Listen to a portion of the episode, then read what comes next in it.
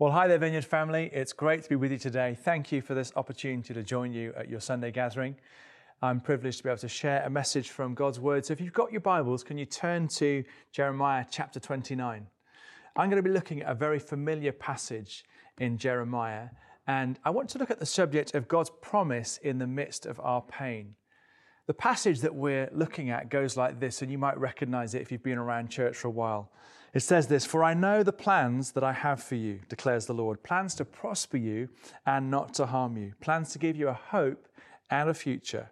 Then you will call on me and come and pray to me, and I will listen to you. You will seek me and find me when you seek me with all of your heart. A familiar passage, and I want to take some time to look at the context. Really, this context is the context of pain and trial. Now, if you've lived a completely pain free life, I'm really delighted for you. But if, like the rest of us, you've ever experienced disappointment, loss, uncertainty, disruption, economic, relational, whatever it might be, then, then you know we're talking to each other here as friends. This promise comes in the midst of trial for God's people. We've actually experienced ourselves so much trial in this last few months, haven't we? There's been disruption. And disruption and, and trials can be tipping points to learn to trust. So, what's the story? What's the promise and what was the difference? That's how we're going to take our time together today to look at the story, the promise, and what was different. And think about our story, the promise of God to us, and what can be different as we say yes to Him. What's the story here in Jeremiah? Well, the story is a bit of context for you that God's people in the Old Testament had been living in Jerusalem. That was their home, that's the place they knew and where they worshiped God.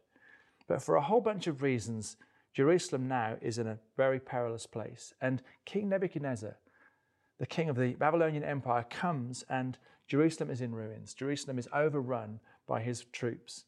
And then thousands of the Jews are taken 800 miles away and plonked in Babylon, the very epicenter of the Babylonian Empire. And they're in that context and that's where they find themselves in this time of trial and pain and trauma, far from home, dislocated, and in the very presence of those who've oppressed them. And actually, Jeremiah says this is going to be with you for 70 years. This is not just a couple of months. This is going to be reality for a long time. So they have disruption, trauma, loss, and pain. And in that context, this promise from God lands.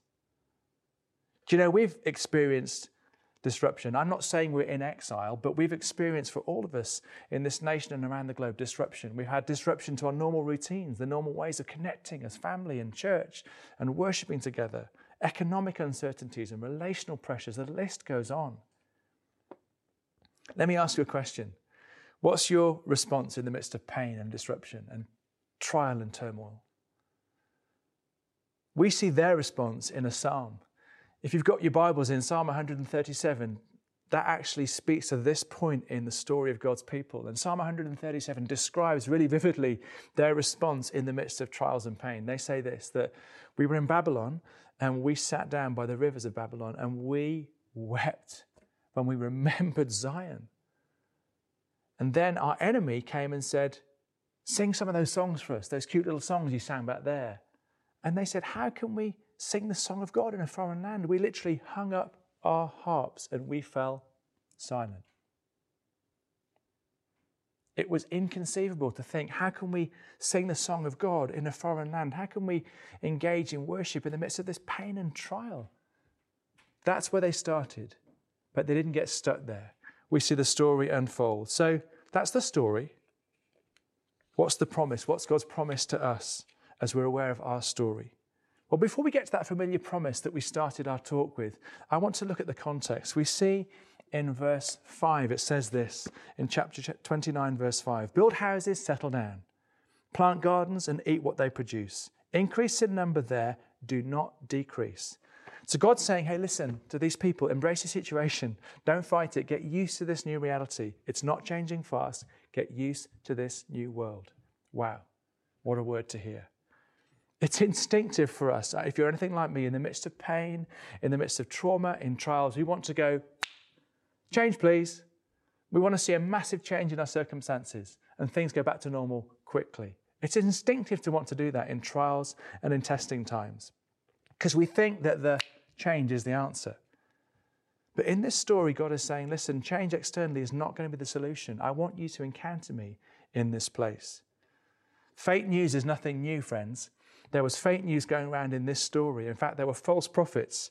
Verse 8 says this This is what the Lord Almighty of God of Israel says Don't let the prophets and diviners among you deceive you. False prophets peddling false hope. Any hope that's based on external circumstances, fundamentally changing, is very, very fragile. Some things that we experience in life that come our way are just way outside of our control. And to pin our hopes on external change is just too vulnerable. Hope that's enduring, hope that's substantial, is based on the goodness and the character of God. That, friends, is solid ground. And the word of the Lord was, You're to embrace this moment, and I will embrace you in this moment. Second thing we see before we get to the promise is that they were in a place of self pity. Someone described self pity as self in a pit with a why. Why me? Why now? Why God? God says, I want you to look up and look out. In this place, don't get stuck in self pity. Look up and look out. He says this in verse 7 of this chapter, a famous verse, and it's God speaking to his people in the midst of their pain. I want you to seek the peace and prosperity of the city to which I've carried you into exile. Pray to the Lord for it, because if it prospers, you too will prosper. My goodness, that's the word that God brings to them. He's saying, listen, don't get self absorbed. Look up to me and pray and look out for those around you. Even in trials, we're blessed to be a blessing. And one of the things that God says to his people here is don't just go into a pity party. I want you to be in that place. And my plans to prosper you are linked to the plans of God for the people around you. He says, Move from a pity party to pray. I've got plans for you, but I've also got plans for the place that I've put you in. And that as we get that context, here's the shocker. Here's the big promise that comes that we're familiar with, but to get the context makes it more rich. For I know the plans I've got for you, declares the Lord plans to prosper you and not to harm you, to give you a hope and a future. Then you'll call on me and you'll pray to me, and I will listen to you. You'll seek me and you'll find me when you seek me with all of your heart. I'll be found by you. God's promises come in the midst of pain. He doesn't say, just endure this 70 years, then it'll get good when it's all over. No, there's a promise to be experienced and, and worked into your heart here and now, as well as being fulfilled in the future. The promises are more powerful when we understand the pain. The, the comfort is more profound when we get the context of what they're going through. For us, we do experience trial times, we experience testing times, challenges, setbacks, disruption. And the promises of God can become even more precious to us in the backdrop of those trials. For Rosie and I, we've had a, uh, all the pressures of lockdown and all that that's brought for all of us. And we've had some additional things this last few months that have been really challenging. We've had the sadness of my father passing away and burying him a few weeks ago. And then just in the last couple of weeks, Rosie's father passed away. Two huge losses in the space of six weeks. Not easy spaces to walk through. But in those times of loss and sadness and trial and grief, the promises of God become more precious as the bedrock from which to do life and the things that sustain us. Not a circumstantial change, but a reliance on the goodness and character of God. Some of the things that have enriched us in the scriptures have been this passage in Jeremiah, promises in the midst of pain, but other things. Even in darkness, light will dawn for the upright. Blessed are those whose strength is in you, whose hearts are set on pilgrimage. They walk through the valley of tears and they make it a place of springs. The wicked are crushed by every calamity, but the lovers of God find strong hope even in the time of death. Just some of the promises that enriched us. Do you know, we don't let circumstances set the agenda, friends. God and His promises set the agenda over our lives. Let that be a word that lands in your heart today. Maybe you're having real trials. And God's word is that I know I see and I care. There's an invitation to encounter God in the midst of pain, in the midst of trial. And the word of the Lord is that even in that place, He can be present and He can prosper our soul with His comfort, with His presence, and with His goodness. That's the word of God to us. What happens for these people when they take God at His word? As they trust God in their trial, what was different? We've looked at the story, we've looked at the promise, and now what was different? Well, what was different? What can be different as we say yes in the midst of our pain? History would show us that this 70 year period for the Jewish people was really formative. I want to look at three things. They became rooted, they became resilient, and they became replicable. Rooted, first of all, they moved from observation to ownership. Their story of connecting with God was very centered on one place at one time, gathering with hundreds of people in Jerusalem. And that was the way they encountered God. But they couldn't do that. They were not in a place where they could sing the song of God. They were in their own homes, and it was very different. They had to learn new ways of connecting with God for themselves. They went from this observation to this ownership. They had to own their own journey and their own connection with Him. They had to pick up their harps again, metaphorically, and actually learn to worship in the midst of their trial. They had to establish some new practices we find out from history that actually some of the practices that are rich in the, in the Jewish faith emerged in this period of exile and trial. Home based worship became the norm. On a Friday night, it would be a meal with some friends or some family, the Shabbat meal, where you'd celebrate the presence and the goodness of God, looking back with thanksgiving and looking forward with hope. That became a routine that was based in the home. What do we see here? We see a little passage that speaks about, You'll call on me and come and pray to me and I'll listen to you. You'll seek me and find me when you seek me with all of your heart. Call, pray, seek. There's an invitation and it's got your name on it. God's saying, You call, you pray, you seek me, I'll listen, you'll find me, and I'll prosper you in this place. John Wimber put it this way we don't seek God's power, we seek his presence. His power and everything else we need is always found in his presence. Do you know your name is in God's diary every single day? And He longs to meet with you, just in ways that are real and authentic, where you can pour out your heart to Him.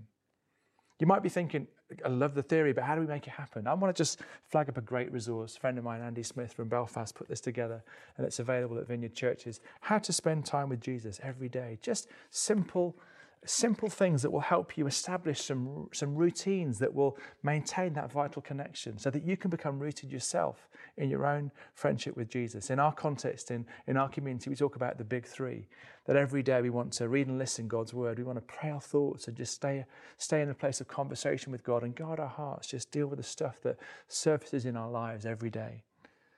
So they became rooted in this time they became resilient. What do I mean? Well, their faith wasn't dependent on external circumstances just going their way.